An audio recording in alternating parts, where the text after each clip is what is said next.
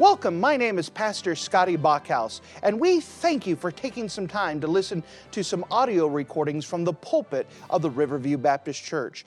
Our desire is to show the Lord high, holy, and lifted up, as well as try to be a blessing to those through the Word of God. Please enjoy this message, and we pray that it will be a blessing to your life. You know, uh, let's find the Acts of the Apostles. Would you do that? It's a real long book of the Bible, right after the book of John, and it's an important one to go to if we're looking at New Testament Christianity. I too was thrilled with the gathering this morning. It was a different kind than the one we're having tonight. I got a chance to stand up and speak something about history about the Great Awakening in America and how the Baptists were involved and affected, including over here in this part of Wisconsin. So I uh, it was very good, and we were learning Bible this morning. That was the most important thing. And uh, the Christian leaders of our state, and they were here, 20 of them, pastors, were helped and persuaded. I had a lot of talks, long ones, some of them, afterwards when we had the meal downstairs, uh, where I found the way the thinking of those who were here were being affected. And friends, I'm going to tell you a great revival where the, God moves through his people to reach those around them begins with the way you think. The main reason churches don't have revival is because the people are thinking wrong because their pastors are thinking wrong. And a change in the way we think leads us to revival or leads us at least closer to revival. So I thought it was a very important gathering this morning, and I was blessed by it, and I was glad that Riverview hosted it. That was a really good thing. Now we're coming back to tomorrow night for another revival meeting. You be back here. The Lord is working, like Pastor said. Now I'm going to suggest that we all put ourselves at God's disposal tomorrow. Now, back there in the track rack, we have a very useful little gospel article here called Are You 100% Sure You Will Go to Heaven? It's a pretty good one. It's little, not intimidating, and you can just give it out. Did you know that's not against the law? Did you know you might be surprised if you put yourself at God's disposal to whom you might give one of these tomorrow? Would you read this? Now, gospel tracts are useful in many different ways, okay? Uh, one of the things I look for is the cover. Now, that's not much of a cover, but the question's intriguing. Are you 100% sure that you're going to go to heaven? I know a fella down there nearer Milwaukee who has written a tract that I had some with me. I don't know if I do now. And it, on the front of it, it says this I can show you how to go to heaven parenthesis, you don't have to go to hell. The front of it's helpful. You give that out. Now, I want you to read this. I could show you how to go to heaven. You don't have to go to hell. Did you know most people, it never dawned on them that they could go to hell? That additional remark opens up conversations. I love those tracks. I love this track. Now, the one that's short, now, this kind of tract basically is Bible verses with statements. Now, these are useful to actually witness to them if you don't have a Bible on you. I don't know if you carry your Bible to Walmart or not, but you probably don't. But where you can actually say, Could I take a minute and show you from the Bible the way to salvation? And you can do that right with this. And it's really, I like these. So let's take a bunch of them, put ourselves at God's disposal, and say, Lord, uh, show me somebody I could give one of these to. And you might be surprised the things that happen tomorrow if we all do that. The other way to put yourself at God's disposal while you turn to Acts chapter 1, first chapter, put myself at God's disposal to help Christians who need help, who need revival. These meetings are about the revival of the saints, leading to the salvation of sinners. So we want to gather saints. Now, tomorrow night, my subject is going to be an issue that is on everybody's mind, but you seldom hear a sermon on. I mean, everybody. I'm not talking about all the Christians. It's not an issue that you would call a church issue, but it's an issue of right and wrong that's all around us. People subtly deal with it all the time. I'll deal with it from the pulpit tomorrow night. And so, what we talk about will be for people who know Christ and people who don't. And it'll open a door for you and I to introduce your friend to Jesus Christ. So, tell them what I said. You know, I tell people, I'm Rick Flanders, I'm a traveling preacher. And lately I've been saying, like at the door, I'm Rick Flanders, and I'm a traveling preacher, but I'm not a crook. That's what I'll say. And tell me, uh, let me tell you what I do. I go around the country, and uh, pretty well every day of my life, I hold a public meeting to help people. That's what I call them. Because if you talk about revival meetings, people have no idea what you're talking about, or they have the wrong idea. You know, like people are passing out in the pews or something like that. So it's our screaming. Okay. So I say these are public meetings to help people. I'll take up a question, a problem, an issue that people have, and try to give an answer from the Bible. Then, if I've been there a few days and this is true, I'll say, and people are getting help over there at Riverview, and I'd like you to come. And uh, then I may ask them, Are you a person who reads the Bible? and stuff like that. So uh, now, you and I can be at God's disposal to help Christians be here. Uh, outside of Indianapolis, we were having a revival campaign just like this one. And uh, this is what happened. I was in the lobby talking to some men, and one of them said, Guess what happened last night? Uh, a friend of mine who's a backslider. How many of you folks know a backslider? Okay, he's a backslider. He hadn't been in church in forever. I saw him and I said, We're having meetings up at the church. I think you may like them. So come on out. And you know what the guy did? I was here last night looking out the uh, glass doors and I saw him pull in in his pickup truck. I said, Well, praise the Lord. I invited him. He's here. That's good. And I talked to somebody else. I was looking out there and he parked the truck, but he was still in it. And I talked to somebody else. Then I saw him back up and leave. So he called him up tomorrow. Did you know a phone call can make a difference? I saw you come into the parking lot of the church last night and then you left.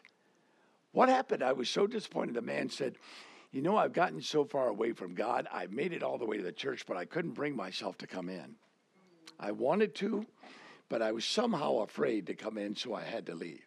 He said, Don't do that. I think this sermon was probably for you. Would you come tomorrow night? Well, while he was telling me about this, here comes that guy in his pickup truck. And uh, parks it in, comes in. First night he didn't make it. Second night he was there. He came, sat there through the sermon. It was the right one because God is leading us about the sermons. And the man decided to make a decision for Christ that changed his life. And he came for the rest of the week. And he came for weeks and weeks and a long time afterwards. A backslider no more because his friend made a phone call. You know, Spirit of God is talking to us all the time. Quench not the Spirit. And so you get thinking, what about her? What about that family? That might be God telling you to give them a call. It won't hurt, you know, and it might do a lot of good. So let's put ourselves at God's disposal tomorrow. Will you do that? I will do that.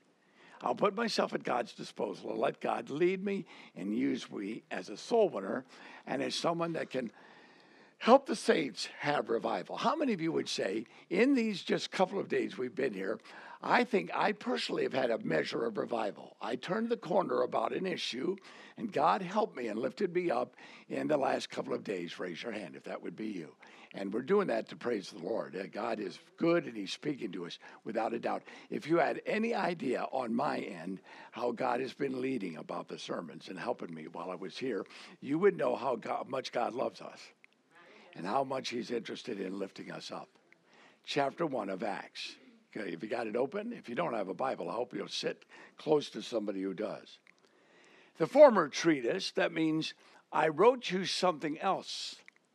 The other item that I wrote, the former treatise, have I made, O Theophilus, of all that Jesus began both to do and teach. Another book in the Bible is addressed to this man, Theophilus. Do any of you know what book that is? What book is addressed to Theophilus? Book of Luke. Luke the physician, a traveling companion with Paul the apostle, wrote Luke and Acts. They're volume one and volume two. The former treatise have I made, O Theophilus, of all that Jesus began both to do and teach. Now, if you read the book of Luke, Jesus is born, he ministers, He gives himself a sacrifice, dies on the cross, rises again on the third day.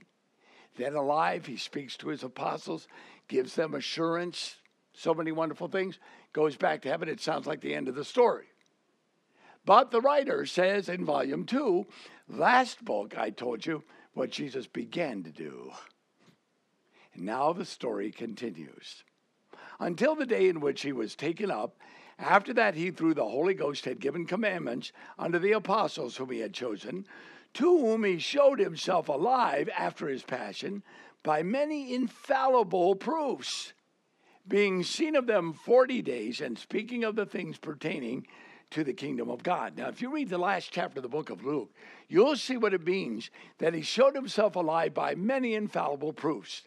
He wanted there to be people left behind who are positive that he rose from the dead, without any doubt. And if you read in Luke, uh, more detail than Matthew and Mark and John, it says he rose from the dead. He uh, comes into the room. There, oh, it's Jesus. Then he says, "Do you have anything to eat?"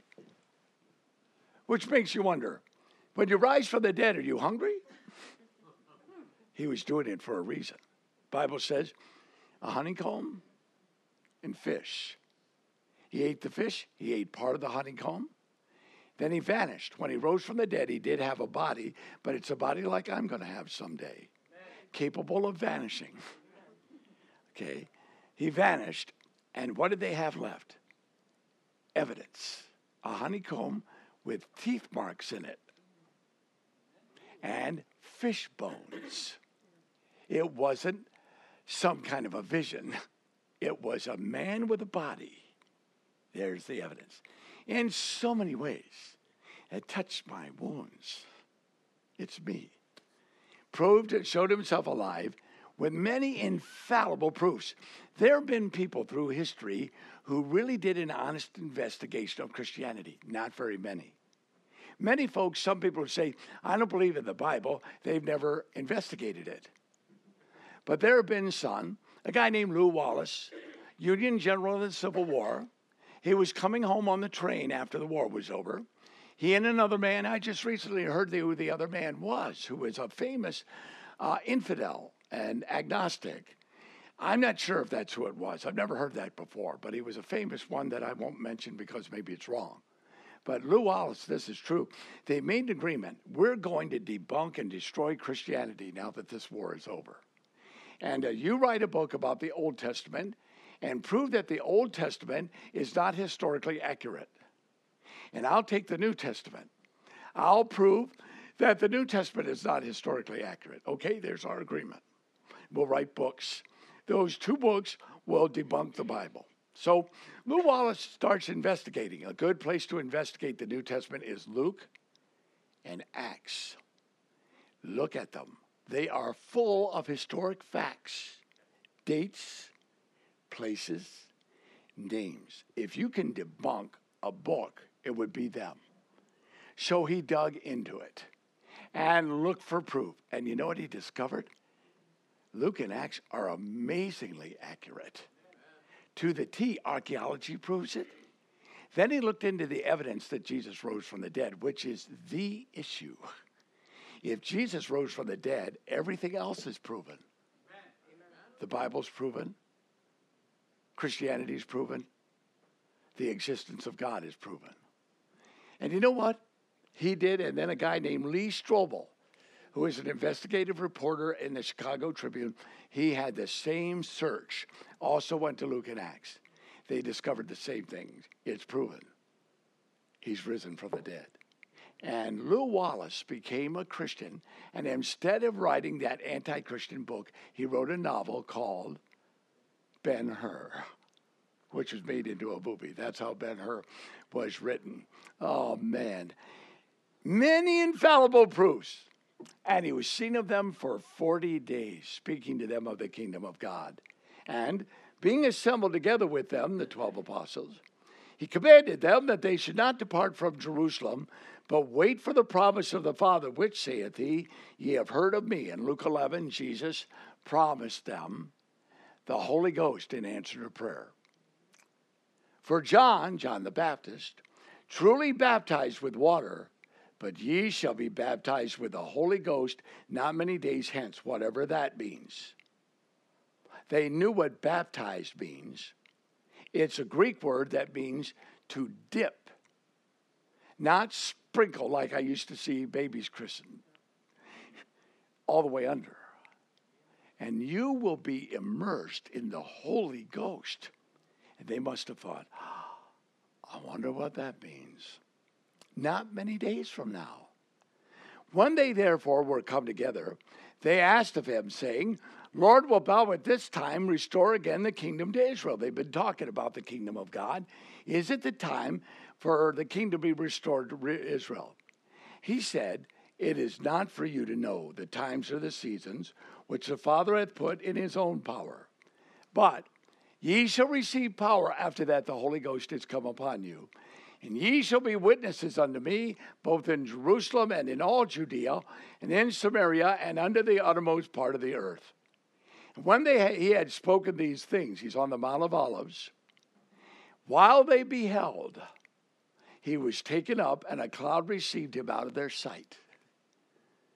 And while they looked steadfastly toward heaven as he went up, behold, two men stood by them in white apparel, which also said, Ye men of Galilee, why stand ye why stand ye gazing up into heaven? This same Jesus, which is taken up from you into heaven, shall so come in like manner as ye have seen him go into heaven. Now, God had a plan to deal with human misery, to solve the world's problems, all the problems, not just war, famine, disease, and poverty, but individual problems, relationship problems, marriage problems, all of our problems. Don't think that God's on a planet somewhere standing coldly aloof while the world suffers as it does.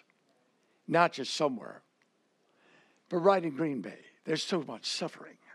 And in a little town like Seymour, the birthplace of the hamburger. this little place. There's probably somebody within a mile of where I'm standing and you're sitting thinking about taking his life. A lot of people are despairing. But God doesn't stand aloof. God did something about it. Did you know that? And God is doing something about it right now. Turn back to Luke. Remember, volume one is Luke? Luke chapter 24. You've got to help me on this a little bit. And I'll get talking later where you don't have to do or turn as many pages. But now, the last chapter of Luke, Luke 24. He is risen from the dead.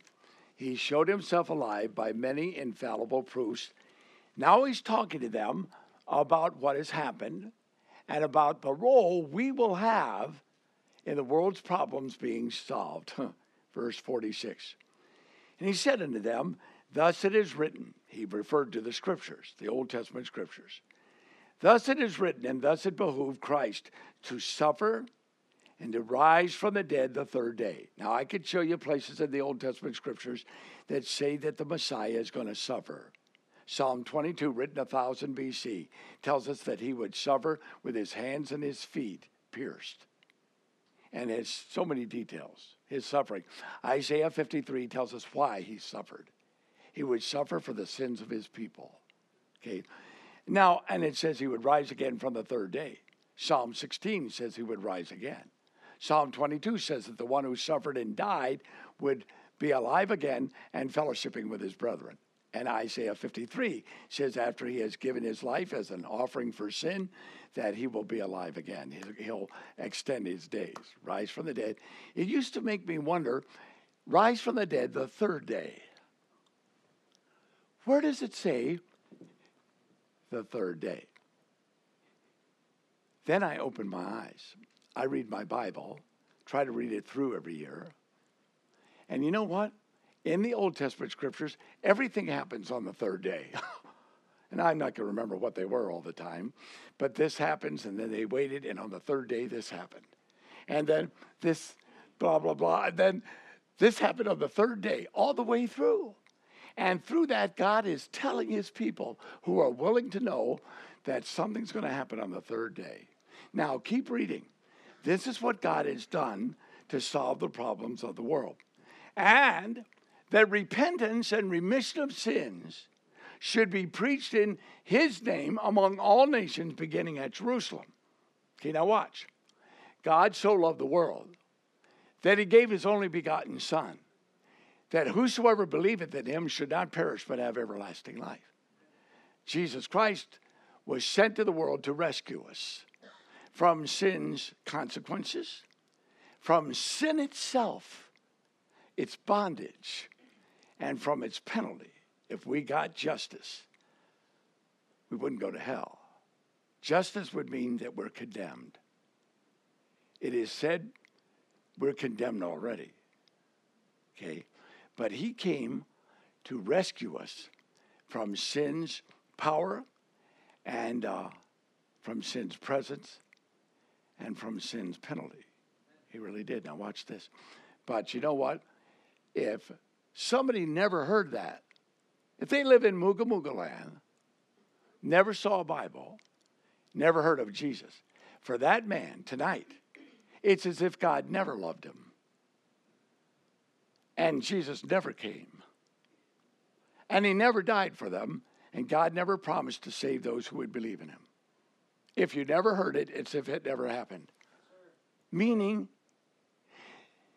if our part, repentance and remission of sins, must be preached in his name through all nations.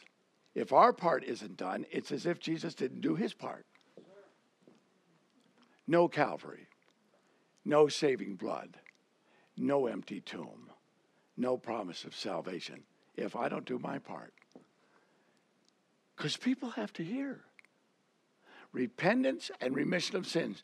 Repentance is what a sinner does, remission of sins is what God does. When you repent, He remits your sins. Your sins are canceled. And you know what? You're on your way to heaven. But let's keep reading here.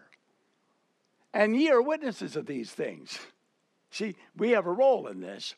Then it says, And behold, I send the promise of my Father upon you, but tarry ye in the city of Jerusalem until ye be endued with power from on high. In Acts 1 8, which we just read, he said, Ye shall receive power after that the Holy Ghost has come upon you, and ye shall be witnesses unto me, which means he sent the Holy Ghost to live inside believers so that what we witness, our testimony for Christ will have an effect. You know, sometimes I've tried to talk to people about the Lord, it was like talking to the wall. I've explained the way of salvation to people in such a way that when I was done, I didn't even understand it. But it's different when the Holy Ghost is helping us. So he gave us the Holy Ghost so we could fulfill this great commission. Now we're back at Acts 1. I don't want to make you work so hard, but I do want you to see this one word. So he gives them this commission, and he goes back to heaven, and they're standing there gazing up into heaven, and two angels stand there, and uh, they say, Why stand ye here gazing up into heaven? Jesus is going to come back. And matter of fact, when he comes to earth as king, he, uh, his feet will land at the Mount of Olives, right where he went up. Okay. And after they learned this, after they were told, you've got work to do, okay, it says in verse 12, then. Then they returned to Jerusalem, entered into a prayer meeting until they were filled with the Holy Ghost, and the plan could be fulfilled. So these Christians, 120 of them left, men, women, and kids, on the day of Pentecost, they were filled with the Holy Ghost so that God could give their testimony power. And then they went out into the city of Jerusalem on the festival day and began witnessing. Simon Peter got up and he explained to everyone the one that was killed at Passover has risen from the dead. He's the Savior of the world. And uh, you need him. You won't go to heaven without him. He's both Lord and Christ. And then somebody in the crowd cries out, Men and brethren, what shall we do?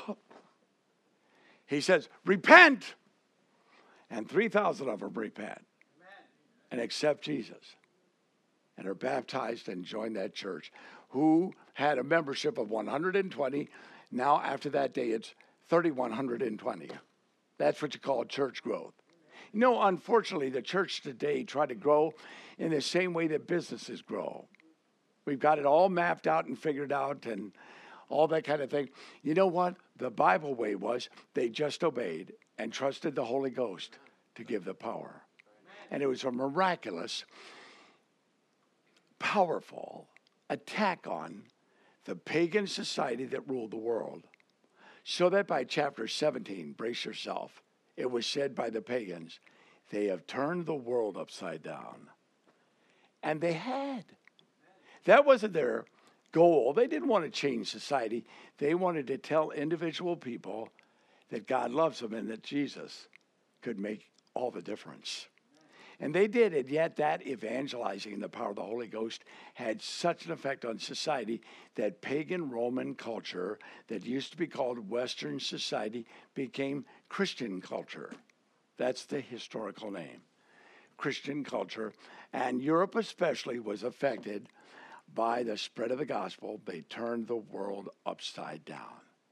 Now, here's what God did to rescue us from the consequences of all the sins we've done and the bondage and the penalty. Here's what he did there was the cross, where at three o'clock in the afternoon he said, It is finished. And there he defeated sin. There's the tomb, it's empty. There he had the victory over death which I read in the book of Job, is called the King of Terrors. You know, the King of Terrors, the worst terrorist is death itself. Think about this. That's why they have peace negotiations. Remember during the Cold War? Everybody was worried about the atomic bomb. And they had all these meetings and we focused on them. You know why? Because the king of terrors is death. Everybody's afraid of death. See, that's why discoveries in the medical field to cure cancer? Why are we so anxious that deadly diseases be, dis- be uh, cured? Here's why the king of terrors, the scariest thing of all, is to die. And yet, death came upon mankind because of our sins. But Jesus won the victory over sin and death. And then the Bible says, it took me years to see this. When he ascended back into heaven, up in the sky at the right hand of the Father, it says in Ephesians, he's far above the principalities and powers. You know what that means? He won the victory over the devil. Did you know you and I, through Christ, have authority over the devil? We really do. Power over the devil, over sin, and over death. That's what Jesus Christ did. God doesn't stand aloof when it comes to the sins of mankind. He did something about it. He sent his son to the earth to rescue us. Anyone who will trust in him will be rescued. You might say, Well, you mean I'll go to heaven? No, I'm talking about your marriage problems, your depression. I'm talking about your conflicts with other people. I'm talking about your misbehavior. I'm talking about your lousy character. Jesus Christ can rescue you from all of them. Bible says he's not just our savior, he's our emancipator. If the Son will make you free, you shall be free indeed. And there are people in this room who know that to be absolutely true. He is the answer. The answer isn't a thing, it's a person. Yeah. But now watch. He told the people who had been saved to spread this word to the whole world, all nations. But he didn't leave it to us. He gave us the Holy Ghost who is God. The third person of the Trinity doesn't just go with us, He lives in us. So that we can open our mouth and our words can have effect. You know, the devil says, Don't try talking to her. She'll just get mad at you. You're not a very persuasive person. You didn't even get a good grade in public speaking at public school. You can't talk to people. You're so shy. Why don't you just tell the devil to shut his mouth and leave you alone? Get thee behind. Because you know what? It's not you, it's the one inside you. You're thinking about somebody because God loves them. So you know what? We're going to go talk to him. We're going to give it a try. It's not going to hurt. Could I tell you about my best friend? Jesus. The Holy Spirit's going to help us know what to say. He's going to put power in our words.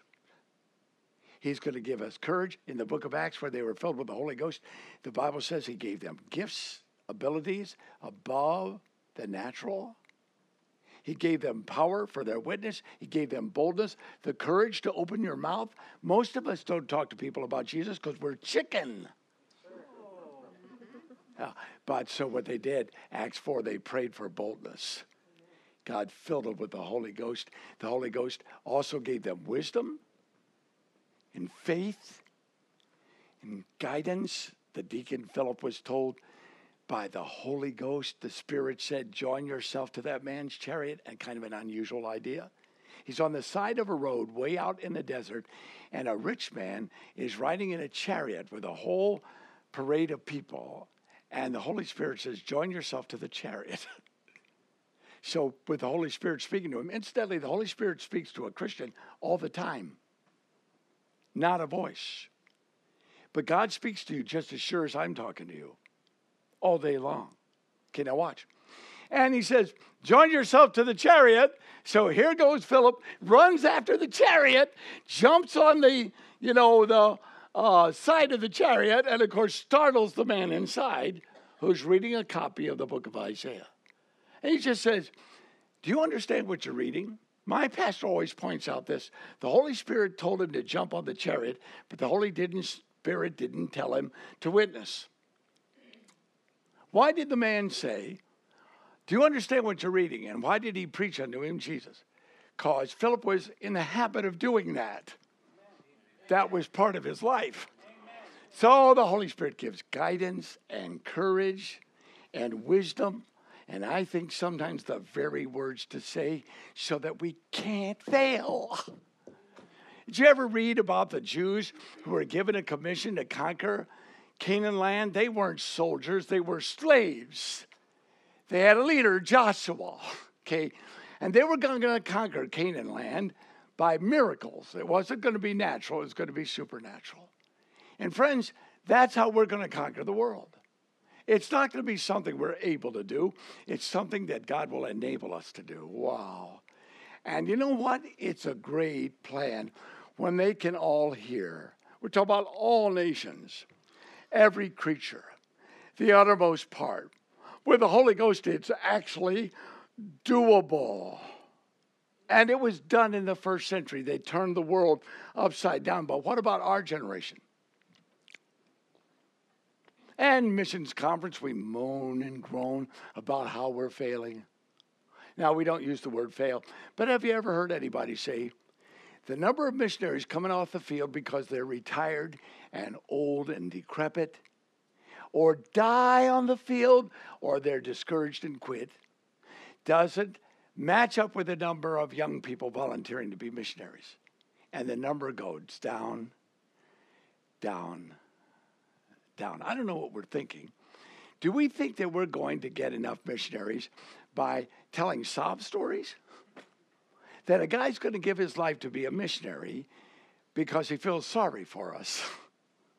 I don't know what we're thinking, but it's a pretty sad situation to get up there and say, you know what, we're failing and failing and failing and failing. Can't you do anything about it? You know what? A young person in the congregation could say, Who do you work for? God. Why did God mess this up? Why did God give you something to do we can't do? Doesn't he know that there are more missionaries dying than young people volunteering? What's he doing? But you know what? It isn't God's fault. It's ours. Our generation and many generations between ours and the apostles messed up.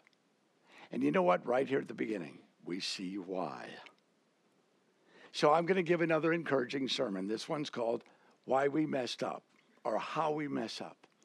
Dear Lord, help us to see the truth. And Lord, I pray that you would make us the answer to the people's needs, to the world's needs that you intend for us to be. Thank you, Lord Jesus, for saving us. Now, Lord, help us to be working with you as a part of the solution to the world's problems. We pray in Jesus' name. Amen. Now, I want to tell somebody who came tonight that this whole talk between a preacher and Christian people is about you. If you're not yet a Christian, we're really talking about you. We're talking about God wanting us to have a talk with you. See? And you know what? Uh, some of you have already had somebody talk to you. Now I'm explaining to you why they're overzealous and pushing. Yeah, because this is important. Most important thing for you. So they might want to take you aside and read you a little something. Never had anybody approach me about my soul. Yeah, there was a wicked man in England who years ago was witnessed to by a preacher, and he said, Do you believe that? The preacher said, Yeah, about God's love and about our awful predicament because of our sins. He said, Do you believe that? The preacher said, Yes, I believe that. He said, If I believe that, this this wicked man, if I believe that, I would walk in bare feet over glass across England telling everybody I could every day of my life.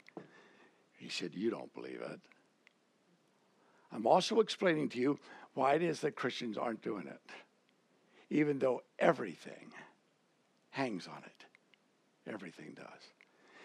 So, how we mess up. Number one, because we mess up by going without knowing. Okay. Now, they had been told that it was going to be their job to take the gospel to the whole world. But before they did that, they had a Bible conference. Jesus Christ was with them 40 days talking to them about the kingdom of God. The kingdom of God is the theme of the whole Bible. What on earth is the kingdom of God? Here's what it is it's the concept of God ruling his creation through a man. He made many creatures in six days. The final one was man, made in his own image. God told Adam, Take dominion over my creation. That's the kingdom of God. God ruling the world through a man. Now, that man, instead of ruling the world for God, defied God, and mankind became a fallen race. You know that sad story. But the kingdom of God is still in the story. The Bible says, uh, Who shall ascend into the hill of the Lord? Who shall stand in his holy place? He that has clean hands and a pure heart. Remember that story? Then the end of that psalm says this Do you know who the King of glory is? The Lord of hosts. He is the King of glory. You know what that means? Psalm 24? That means that the man who rules the world for God is going to be God as a man. His name is Jesus Christ. He will be called Wonderful, Counselor, the Mighty God, the Everlasting Father, the Prince of Peace. He will rule the world. He will save people from their sins, but then he will be the king. The kingdom of God. Check your Bible. Did you know that the Bible says that when David ruled in Israel, that the house of David represented the kingdom of God in First Chronicles, the Bible says that his throne was the throne of God and that the kingdom of Judah was the kingdom of God. The last chapter of First Chronicles says that when Solomon, his son, sat on the throne, it was the throne of God. In Jerusalem, the throne of God, because the kingdom of God was represented there in the kingdom of Judah, ruled over by sons of David. Quite an amazing story. When John the Baptist and Jesus came, they preached, Repent, for the kingdom of God is at hand. The kingdom of God is right here. You know why the kingdom of God was here? The king was here. There he was. And it is an interesting discussion. And it also goes down to the second coming of Christ, where he'll set up an earthly kingdom. The kingdom of Christ, he will rule the world for a thousand years. Then you know what the Bible says? Check this out. After the thousand years, when he subdues everything, God will destroy the last enemy, which is death. And now a new kingdom will begin, and it is called the kingdom of the Father, the Son will turn the kingdom over to his Father. And that'll be the way it is forever. So now, 40 days, he's teaching them. You've got to know something. You men have an important role in the plan of redemption and in the history of the world. I don't think he had charts, but here's the kingdom of God. Here's the way it works. Here's your part. And right now, we're in a kingdom of God that would be called a mystery. Matter of fact, Jesus called it the mystery of the kingdom. Did you know the Bible says that right now the king rules in the midst of his enemies? You know how that is? Right now, the kingdom of God is not visible with Jesus on the throne in Jerusalem, and he's ruler over the world. Right now, he rules over people who believe in him. And yet, the world is still ruled by his enemies. He rules in the midst of his enemies. Did you know what that means? Jesus is my king. I bow before him every day. I fulfill his commandments. I'm a subject of the king the kingdom of God. So he's teaching them all this because they needed to know. They needed to know. Now, you know how we messed up? Some of us uh, were going out there trying to witness to people without knowing, clueless, clueless about the truth of God. Did you know everything in the Bible you need to know? Did you know it's all essential knowledge? I don't mean you have to be a great Bible scholar, but you know what you ought to do? You ought to study the Bible. Matter of fact, if you don't, you're going to mess up. I met a guy, I'll tell you the story. I was going to a revival conference. I'd been invited to go to a revival conference in Moldova. Do you know where Moldova is? When I was asked on the phone, Would you come for our revival conference? We're going to have the Baptist pastors and deacons come to our camp, and we're going to have a revival conference this summer. And someone said, We should have you. And we're in Moldova. I'll be honest with you, in my mind, I thought Moldova was in Africa, Eastern Europe. It used to be called the Moldavian Soviet Socialist Republics. It was a part of the Soviet Union. Now it's liberated. It's called Moldova, right next to Romania. Their language is Russian and Romanian. Why Russian? Because when the Soviet Union existed, they forced everybody in all the nations that were in the Soviet Union to learn Russian. So I was going to go there, and I was praying about it because you know what? You need money to take a trip and a few other details about this. So I was praying about it, and a uh, friend of mine uh, was with me at this revival conference. And they had a big prayer meeting, and hundreds of people were there. And God was leading us. We ended up praying for different parts of the world South America, the Arab countries. We started praying for the lost souls around the world. And in that area, we started praying. Then I heard a man with broken English said, Oh God, would you reach down and touch the hearts of my people in Moldova? My mind goes, Did he say Moldova? When we take a break, I see my friend Mike, who was with me. I said, Mike, did we hear somebody praying for Moldova? He said, I did. So I went to someone in charge of the conference and I said, Is there somebody here from Moldova? He said, You know, I think there is. Let me go ahead and check the registration. Here's the guy's story Victor Kipper lived in Moldova. And you know what? He went to a wedding in Poland. You know, everything that happens in the world has to do with what God's doing in the world. And God liberated Eastern Europe, like Poland, from the communist domination. So now he goes up there to a wedding in Poland, in a church, and it is born again people doing it. He didn't know born again people. His country was atheist. He was brought up atheist. But he met Christians in Poland and they led him to Jesus Christ. With peace in his heart, he went back to Chisinau, the capital city, and he started preaching on the street. I've been on that street. he was out there preaching Jesus is the way. You need Jesus. You need to be saved from your sins. Well, he got challenged by people. If you preach on the streets, you'll get challenged by people. including atheists, people who could argue with him, and he couldn't give any answers. And he finally said, You know what? I need to learn something about the Bible. And he prayed about it, and God informed him about people who were taking young Christians from around the world and sending them to America for a Bible education. And Victor was at that revival conference because he was in America at a Bible college. And uh, so this, these people said, we, here we're going to find, here he is. We found his name. And uh, yeah, he's here. Now, how will I go about finding him in among hundreds of people? Then my friend Mike, he said, there he is. And that, like some conferences, we all had name tags. There was Victor Kipper, Moldova. I said, Victor, I want to meet you. I think I'm coming to your country this summer. He said, You are? I said, Yes. A man named Eric Chapman has invited me to come to the revival conference, and Victor started crying. He said, I'm going to be over there interning as an evangelist, but I didn't know he believed in revival. And then he interpreted for me when I was over there preaching. But you know what? One thing smart about Victor, he said, I need to know something before I start preaching. Now, I'm not trying to caution anybody away from spreading the gospel. You probably know enough to spread the gospel, but I am telling you this you need to know your Bible. Amen. Matter of fact, for your own life, to know how to defend yourself from the devil, you need to go to a Bible preaching church.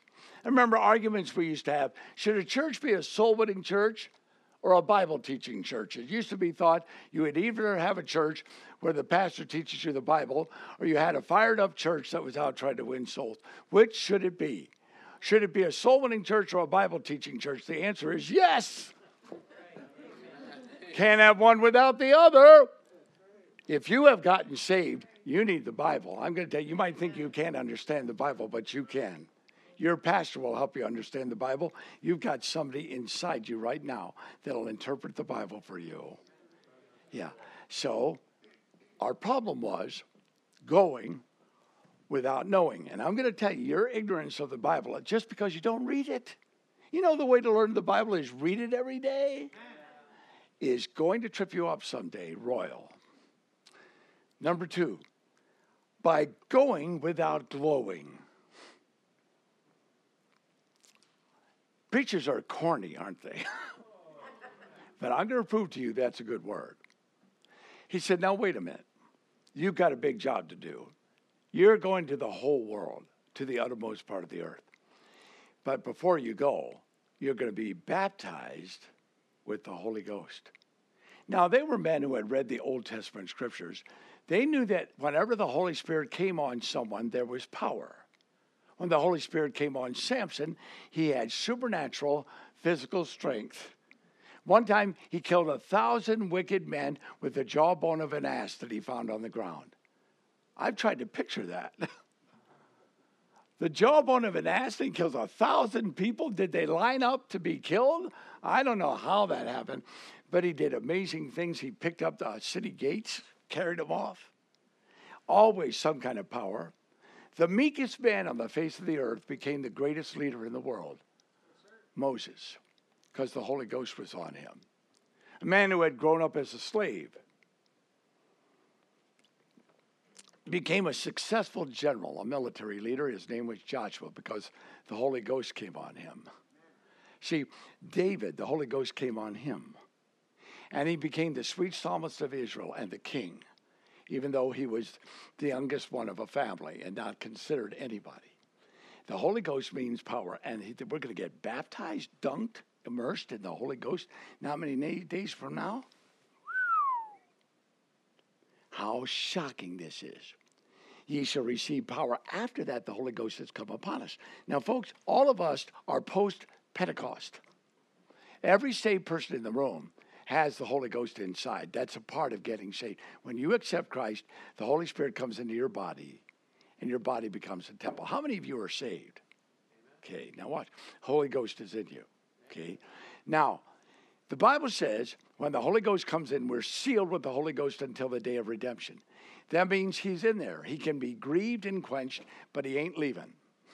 He's there for the duration. Okay. And that's a great thing about being a Christian.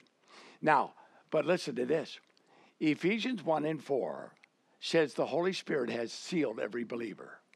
Okay. But Ephesians 5 gives a command be filled with the Spirit. The object was to be endued with power from on high, to have the power to accomplish mission impossible. Okay, I have the Holy Spirit in me. That gives me potential, but I don't have the power till I'm filled with the Spirit. Filled with the Spirit means I let Him take control. Amen. Who wouldn't? Think about this. What if you found out you had God inside? God was in there to give you all the help you need to obey the commands of Christ, to put power in your witness, to make you a success, not a failure. He's right in there. What would you do about that? Ignore him? Live like he's not there? Grieve him by your attitudes and actions? How dumb can you be? I preached a sermon somewhere a couple of weeks ago that I called The Oddest People in the World. You know who the oddest people are in the world are? People with God inside who live like He's not in there. They are called carnal. My rotten, selfish, sinful flesh. And I prefer that over the Holy Ghost. See, Holy Ghost, don't you know this is a Baptist church? You're not allowed to talk about the Holy Ghost in a Baptist church. Yeah. Yeah, I know that we're not talking about the Holy Ghost. That's why we're so dead. But I'm not talking about false doctrine about the Holy Ghost, which is Pentecostalism. That's a system of false doctrine. But I'm talking about reality that our Baptist forefathers knew all about. You don't know about the Christian life until you know about the Holy Ghost. The woman was told, if you take a drink of the water I give you, it'll be a well inside you, springing up into everlasting life. A couple of chapters later, it tells you that that well is the Holy Ghost to satisfy my every need. And then a couple of chapters later, it says this that the fountain can overflow, and out of your belly will flow rivers of living water. And out from me can come water that will meet the needs of people all around me. That's what happened on the day of Pentecost. Common people like you and me were filled with the Holy Ghost, and their cup runneth over. And now other people are being helped.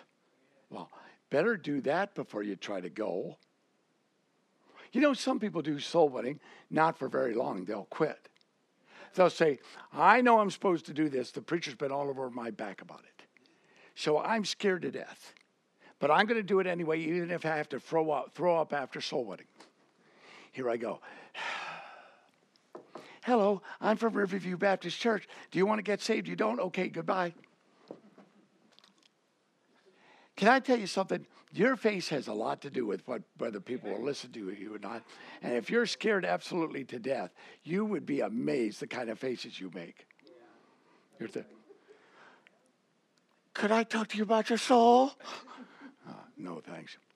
But you know what? You've got somebody inside who'll change every bit of that remember a lady in Grass Lake, Michigan, where I was teaching soul winning. The pastor asked me to, and we had a method of spreading the word of God through the book of John. And we met in the afternoon to go out and do that in the little town of Grass Lake. So, anyway, we prayed first. Then we went out. We had a little way we were going to present the Gospel of John for people to read and get a chance to witness to them, okay? Now, later on, the pastor said, Okay, now we're back. I'd like to hear some testimonies. Anybody like to give a testimony? Lady raised her hand and she said, I'd like to testify about what happened to me today. Now, I come out today to spread the book of John in the town of Grass Lake because I knew I should. Duty, guilt. I heard Flanders preach about it.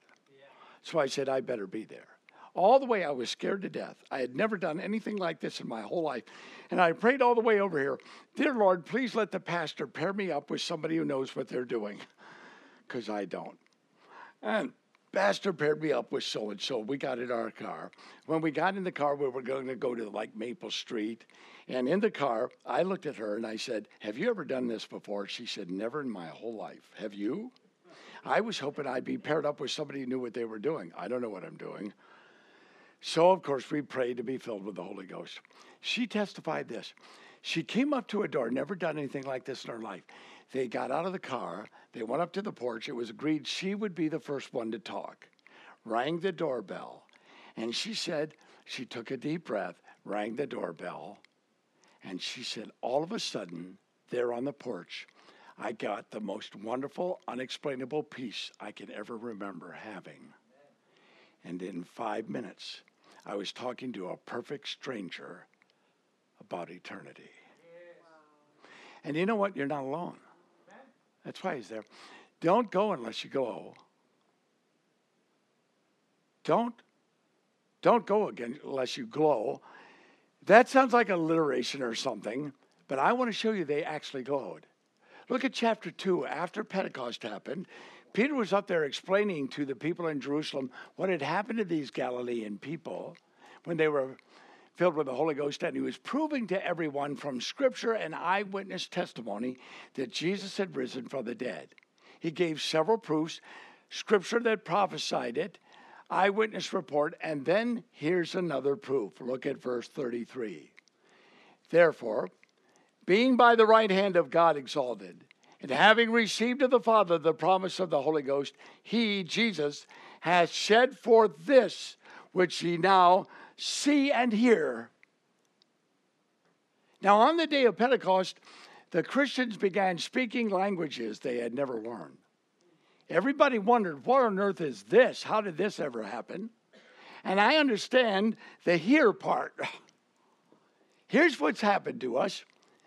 When he got to the right hand, he said it's the Holy Ghost, and that's why we're talking languages we don't know. But he didn't say, what you hear is explained by the fact that Jesus Christ has gone to heaven and sent the Holy Ghost. He said, see and hear. The people in Jerusalem could see something in the faces of those Christians that was proof that Jesus rose from the dead. Glow. My daughter has married a preacher. I've, I've two daughters and a son. She's the middle one. She was not married for a lot of years. I'm going to go, and she won't mind me doing this. She was 42, not married, until it was finally agreed. She's marrying this preacher in the Bahamas. So if you hear my wife and I go to the Bahamas, don't criticize us. It's for family. he's a preacher of a church in Nassau, and that's his home. That's where he's from. She married him. But she lived in Nashville for a lot of years, was registered at the Bill Rice Ranch at Murfreesboro. Every Saturday, she went, went, went out made visits, got people to ride the Sunday school bus, visited her class, and witnessed. So she was in a neighborhood, I think like apartments. And she rang somebody's doorbell, an old man came to the door. Said, Yes. And she said, My name is Susanna Flanders, and I'm out making visits for the Nolensville Road Baptist Church down the road here. And I would like to give you something and invite you to come and visit our church. He said, Well, thank you very much, but I won't be coming. I've never been to a church in my life because I'm a Jew. And I don't believe in Christianity. And so my daughter's pretty smart. Susanna said, Oh, have you ever investigated the claims of Jesus Christ to be the Messiah of the Jews? No. So she brought up Psalm 22, Isaiah 53, and Micah that said he would be born in Bethlehem, and Isaiah that said his mother would be a virgin. Hmm. So you ought to really give consideration of that. I'd be really thrilled if I was a Jew. It's God's chosen people. So he said, What time's church over there? She said, Well, the time of the services is on the back. But I, I thought you weren't coming to church. She said, I'm going to come tomorrow. And uh, so then she said this What made you change your mind? And David said, Something I saw in your face. That's what he actually said. Showed up the next day and came back the next Sunday, and the pastor talked to him. And then he started having Bible studies with the pastor about Christ. Then he got saved. Amen. He wanted to be baptized, but not right away. You know why? He wanted to arrange for himself to be baptized before his family. And family and friends from around the United States, Jewish people, flew into Nashville to see David get baptized. Big day, and he sings in the choir. Then the next summer, I was at the Bill Rice Ranch on their big Fourth of July celebration, and a guy came up to me. The hot dogs and all that were out there. They're gonna fireworks. He comes up to me and he says, "Are you Susanna's father?" I said, "Yes, I am." Well, my name is David, so and so. I want to tell you a story, and he told me the story from his side. That was the guy. And then I said to him, I said, Don't take me wrong about this, but I'm being honest when I tell you. You know what you saw on her face on that day? I see it in your face right now. And I did. He's inside you, friends. And you know what?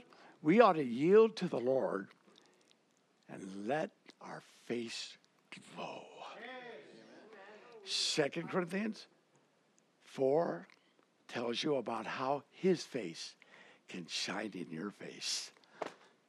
It's right inside us. And you know what? I don't know how you can have God inside you and live like you don't. You know how you get filled with the Spirit? Trust Him for the power to live the life. Step out of your comfort zone and do stuff you don't feel comfortable about doing, like witnessing. Boy, here it goes. Man, I can't do this. It's got to be you, God. Here we go. Ring the bell. Open your mouth and watch what happens. A miracle. And surrender your life to God. And the issues between you and God, settle them on His side. You're right, I'm wrong. And yield and be filled with the Holy Ghost before you leave tonight. See, the problem with the Christians, generation after generation, is that they'll be going without glowing. Now look at verse 6 again here. I want you to notice this. When they therefore were come together, they asked of him, saying, Lord, wilt thou at this time restore again the kingdom to Israel? And he said unto them, It is not for you to know the times or the seasons which the Father hath put in his own power, but ye shall receive power after that the Holy Ghost is come upon you, and ye shall be witnesses unto me, both in Jerusalem and in all Judea and in Samaria and unto the uttermost part of the earth. Now, after 40 days of a Bible conference on the kingdom of God and being told that they're going to be baptized in the Holy Ghost, whatever that is, they said, We've got a question. Here's what it is Is this the time? Wilt thou at this time restore the kingdom to Israel? Jesus had told them in the book of Luke that there's going to come a time when I'm going to rule the world and you will sit on 12 thrones ruling over Israel. Is that why we're going to be baptized in the Holy Ghost? Is this the time? You know what? For 2,000 years, that's been the question Christians ask. We all want to know the time. It's the last times. I read something in the newspaper. You've heard all of this. I remember somebody saying, you know, uh, Ronald Reagan is the Antichrist. They must have been a Democrat. You know how they knew? Ronald, six letters. Wilson, six letters. Reagan, six letters, 666. He's the Antichrist. Saddam Hussein, he's the Antichrist. It's about to happen, man. It's about to happen. Yeah, he's going to rebuild Babylon, he says. Mm, didn't happen. Did you know that Jesus Christ taught repeatedly that we will never know when he's coming. It's going to be a surprise. That's part of the plan. Did you know the second coming of Christ is not just a doctrine about the future, it's about the present? I turn to God from idols to serve the living and true God and to wait for his son. Not wait for another sign. Wait for his son. You have no clue when Jesus is going to come again. You know, there was a song a long time ago, Jesus is coming soon. Incidentally, I never get asked to sing in church, so I'll sometimes ask myself, Jesus is coming soon. Do you know what? I have no idea if he's coming soon. He might not be back for a couple hundred years. My job is not to know the time. My job is verse 8. He said, It's none of your business what the time is. That's God's business but ye shall receive power after that the Holy Ghost is coming upon you, and so on. He says, It's none of your business what the time is, so mind your own business. You know what your business is? The Holy Ghost, evangelism in the world. That's what occupy till I come. So another problem is knowing. Oh, people will think they know more than you. I remember I was in a trailer on Lee Hill Road. You know where Lee Hill Road is? Boy, you guys don't know very much. I was on a, in a trailer, and the lady said to me, Do you know who the Antichrist is? I said, You know, I don't think I do. She said, I do. I'm writing a book. She had a spiral notebook. She said, In this book, I have proof who the Antichrist is. No, she didn't. there are people out there, it could be you, who's big on knowing. I know what you don't know. I know what Trump being elected means. You know, it says the last Trump. No, I'm kidding. Some of them are just that ridiculous. You know, so I know better than you. Did you know the Bible says, knowledge puffeth up, but charity, love, edifieth, buildeth up. Amen. Knowledge puffeth up. I know more than you, but charity, love, buildeth up. See, I can do some good if I'm dominated by love. That chapter says, if you think you know so much, you don't know anything like you need to know it. The right kind of knowledge will make you love people. See, knowing but not going. Satisfied to sit here, using prophecy as an excuse not to evangelize. It's the latter days. People don't get saved like they used to. Lie. Lie. You know what our job is? Going. Be witnesses unto me. And we need to know something, but we don't need to be focused on what we know. We need to be focused on going. Okay. Then the last of it. Ye shall receive power. After that, the Holy Ghost has come upon you, and ye shall be witnesses unto me, both in Jerusalem and in all Judea and Samaria to the uttermost part of the earth. So the last way that we mess up is this, and that is glowing but not going.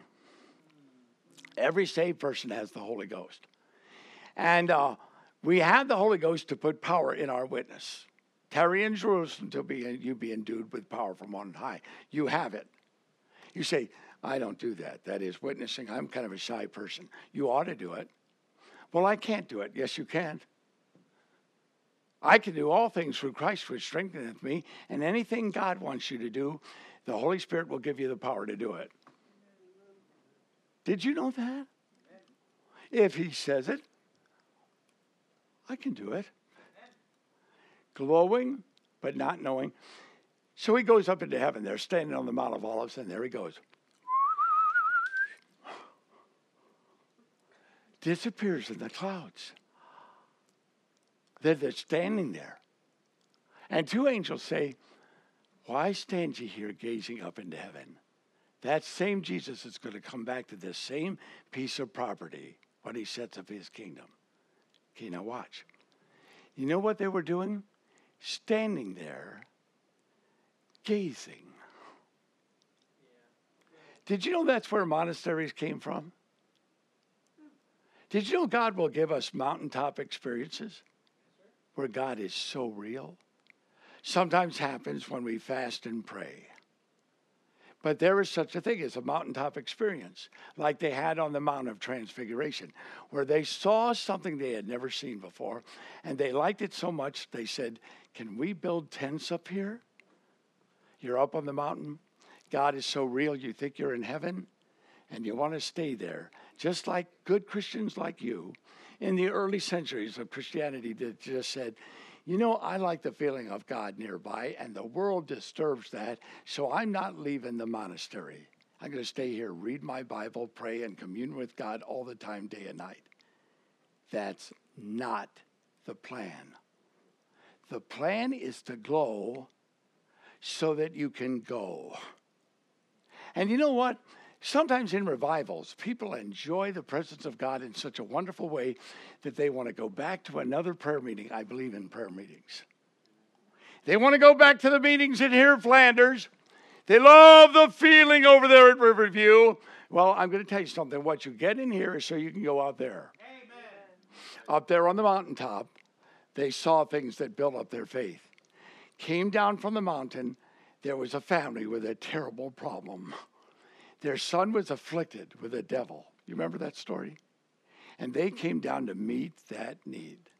Every mountaintop experience I've ever had, or you've ever had, was to make you ready to help somebody. Amen. Glow to go. Don't just stand there gazing. the face of Jesus is beautiful, but he doesn't want you to just stand there and gaze.